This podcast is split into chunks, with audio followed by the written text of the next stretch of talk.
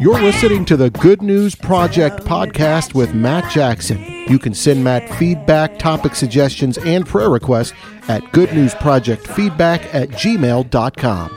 Here's your host, Matt Jackson. Welcome to the Good News Project podcast. My name is Matt Jackson.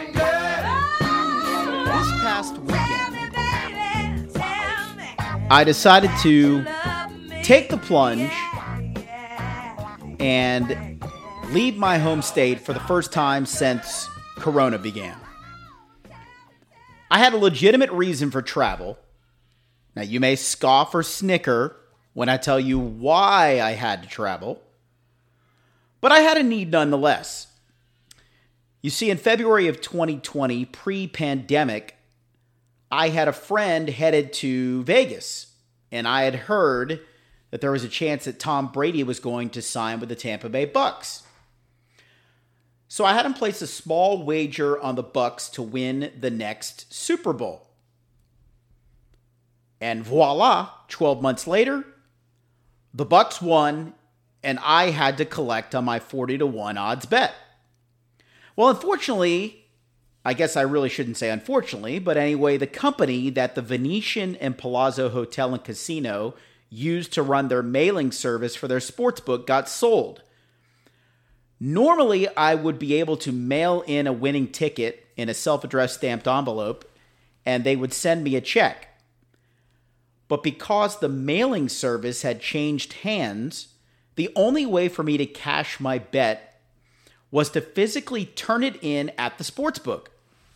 So I decided that for spring break, I would fly out for a few days and see what Vegas was looking like as it started to try to crawl out of its government and health imposed hibernation. Now, me being the cheap person that I am, I booked a flight on Spirit Airlines.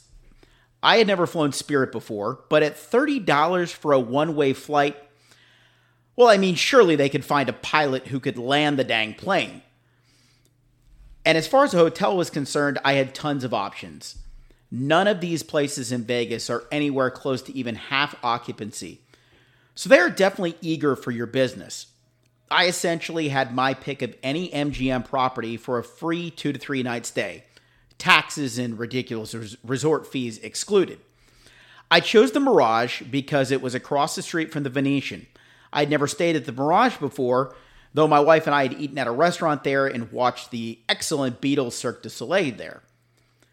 Now, flying Spirit Airlines, this is a bare bones operation. You can basically bring a backpack on board, but anything else from a luggage perspective is going to be a whole lot extra. I managed to cram quite a lot of stuff in my Nike soccer backpack, free plug. One pair of jeans, one nice shirt, a whole lot of shorts and sweatpants, and about six different University of Houston shirts. Had to rep for my team after all, since the NCAA tournament was beginning. I have my laptop, a book to read on the plane, my Bible, because I just don't trust a Las Vegas hotel Bible. Just kidding. A toothbrush, deodorant, socks and boxers. You get the picture. Well, on the morning of my flight, I decided to splurge $40 and pay for a front row extra large seat on the airplane.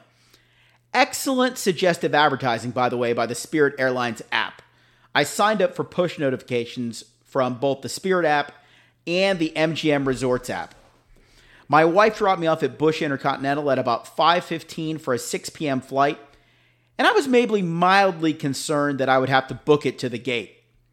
But there would be no such difficulty on a spring break week on a Thursday evening. Bush was half empty. I jammed my backpack into the Spirit Airlines bag measurer to assure myself that I would not have to pay extra for a baggage fee, and then I walked towards gate A17. There was barely a wait at the security checkpoint, and by the time I got to the gate, my flight was boarding. Now, an aside on the atmosphere at the airport everyone was doing what they were asked to do. There were face coverings, and generally speaking, there was social distancing. It just looked different. I'm not saying it's bad or it's good, but it just didn't have the feel of an airport that I remember from the last time I took a plane, whenever that was. Can't even remember at this point. So I boarded the plane. I took out my book, which I will discuss later, and I put my backpack in the overhead bin. Since I was sitting in the front row of the plane and facing the exit, I could see every person as they boarded the plane. Maybe every fifth person that boarded had to be reminded by the flight attendant to pull their mask up or put their mask on. This was an extremely packed flight, and there were tons of kids on board. It looked like someone was having a family reunion in Las Vegas because many of them were wearing the same t shirt. The woman seated next to me took her shoes off and went barefoot. I was unaware that I was flying to Tokyo, but um, at least I was wearing a mask, and I don't think I caught whiff of an odor. The plane took off, and every now and then a flight attendant will remind people that they needed to keep their masks on, even when they were eating and drinking.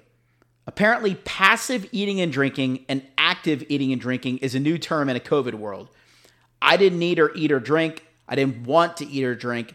I just kept to myself and I read about 160 pages of my new book before the plane landed in Las Vegas. I was looking forward to walking through the Las Vegas airport.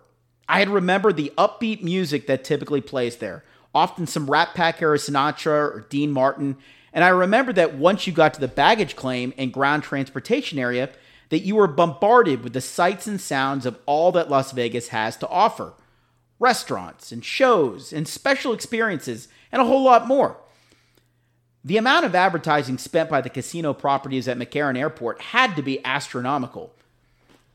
When I walked off the plane, same old airport slot machines, none of them being played at the moment, and I started walking towards baggage claim and ground transportation. I walked by the enclosed early grave room known as the smoking slot machine section. I mean, anytime you can lock yourself in a 10 by 10 room with a bunch of smokers, you absolutely have to do it. As I stood on the automatic little flat people mover and moved along the terminal, I stared at the walls. It was different. No posters of Celine Dion at Caesars, no Penn and Teller at the Rio, not even a whiff of Carrot Top at the Luxor. There was a giant ad for the Popeyes fried chicken, the one in the airport, and the Las Vegas Public Library, just in case people were here to, you know, check out a book at someone else's closed library for a change. I rode down the escalator to ground transportation. Nothing. A couple of drivers holding signs for incoming passengers. I don't even think they were from specific casino properties. It was a completely vanilla airport with no glitz and glamour. It was just a Thursday night anywhere in the world. I hopped in a cab, zero wait time.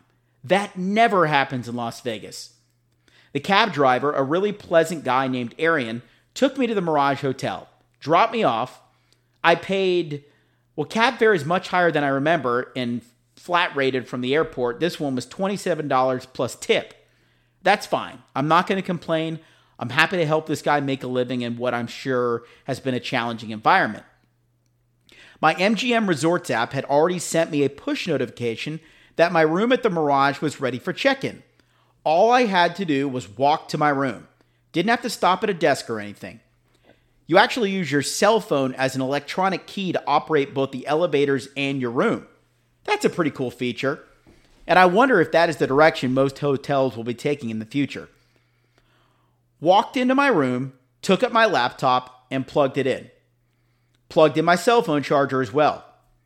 Hung up my one nice dress shirt, and then I had it out to walk across the street to the Venetian so I could cash my Brady ticket. The Vegas Strip looked just like the Strip always does. There were plenty of people about. Some were wearing, wearing masks, and some were not. Now, it smelled like to me that there were a ton of people smoking weed because the odor was palpable. I don't want to judge, but I will. Much like I can't stand the smell of cigarette smoke, I don't understand how people can stand the smell of weed. It's just terrible. I mean, if a fart could get you high, would you inhale that too? I walked to the sports book at the Venetian, picked up a bunch of odds sheets for the various sports, and I walked to the window to collect on my Brady wager. $1,025 was my total. The cashier asked if I would like to place any bets. Sure, why not? It's house money at this point. I placed a wager on the University of Houston to win the NCAA tournament at 15 to 1 odds. I placed a wager on the Astros to win the World Series at 25 to 1 odds. And I placed a wager on my beloved San Francisco 49ers to win the next Super Bowl at 14 to 1 odds. Are they long shots? Sure. But hey, it'll keep my interest over the summer. And I didn't want to place any daily bets at the Venetian because I figured it would be easier for me to bet in cash at my home hotel, the Mirage. I walked back to the Mirage, went to the sports book. I picked up an NCAA tournament odd sheet. There were tons of games that I really wanted to wager on, but I was spending a couple of days in Vegas and I did not want to shoot my wad too soon. I placed a sizable wager on Oral Roberts plus 16 against Ohio State.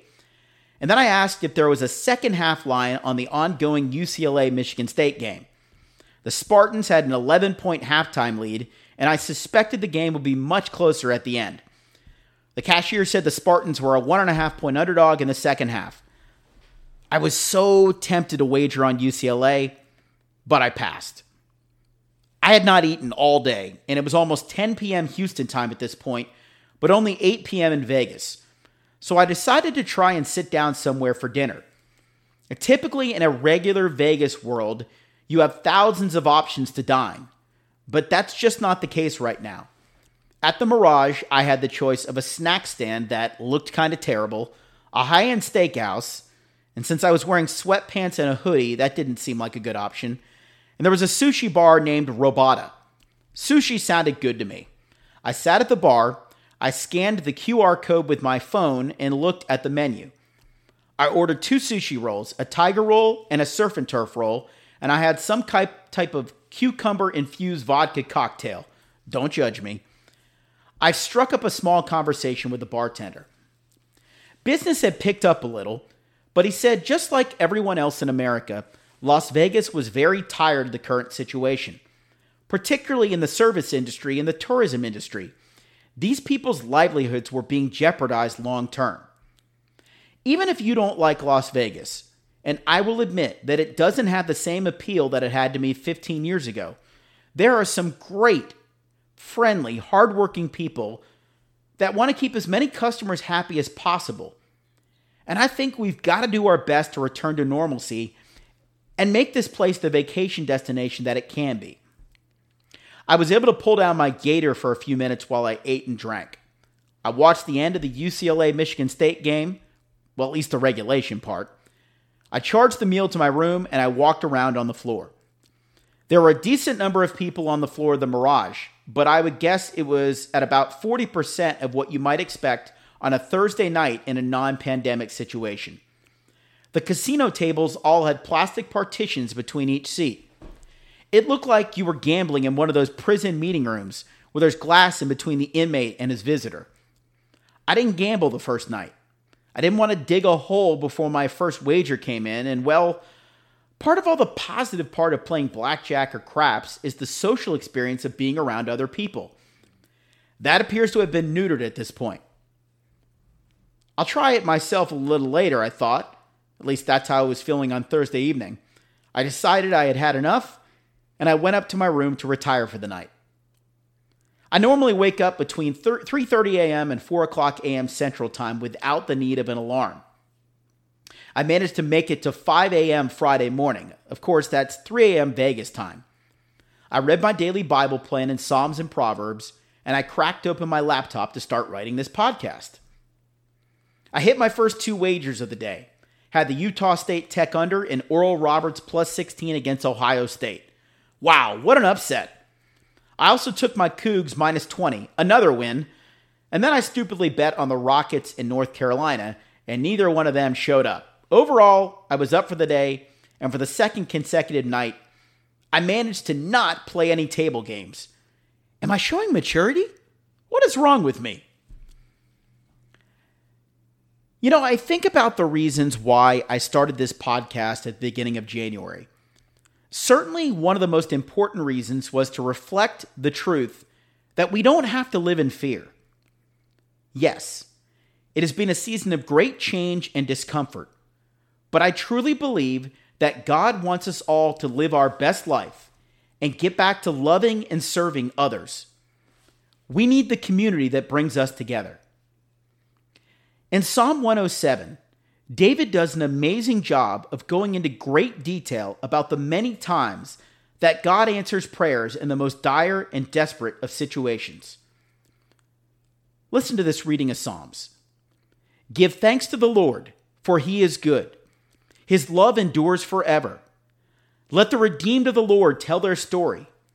Those he redeemed from the hand of the foe, those he gathered from the lands, from east and west, from north and south. Some wandered in desert wastelands, finding no way to a city where they could settle.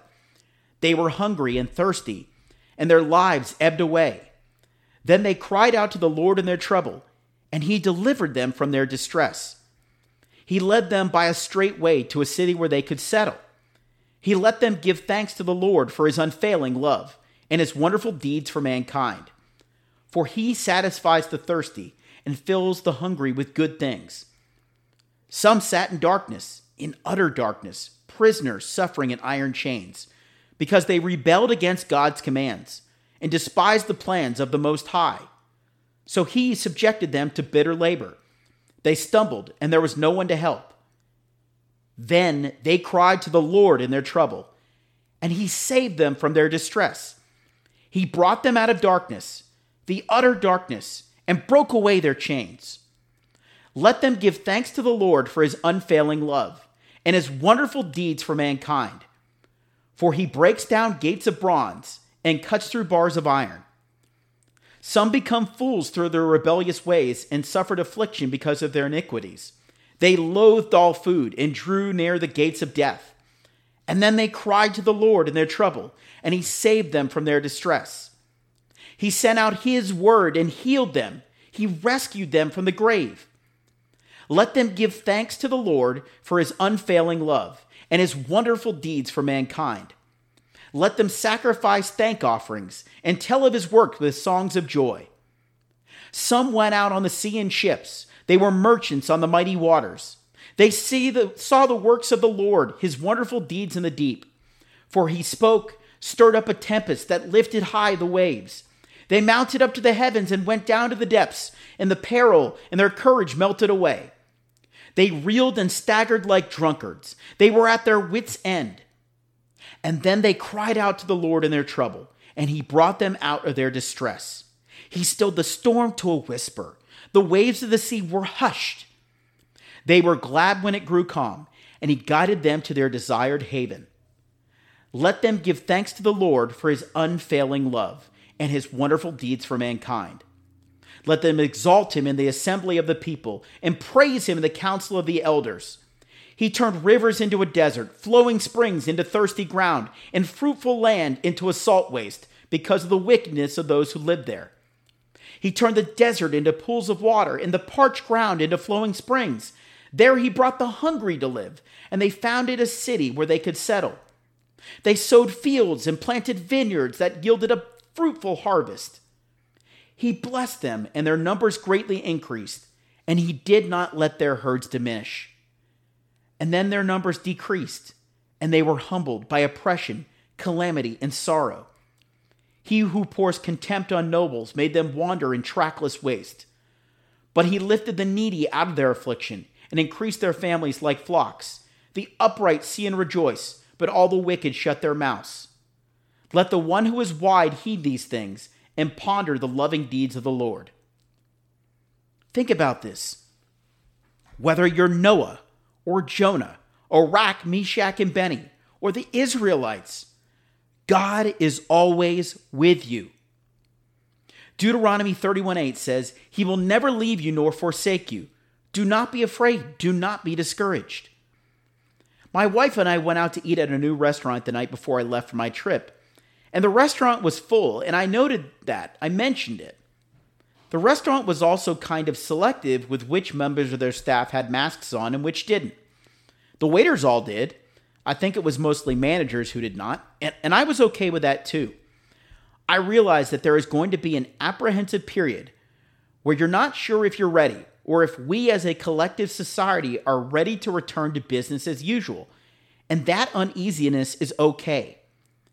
But I'm here to declare that God is with you no matter what.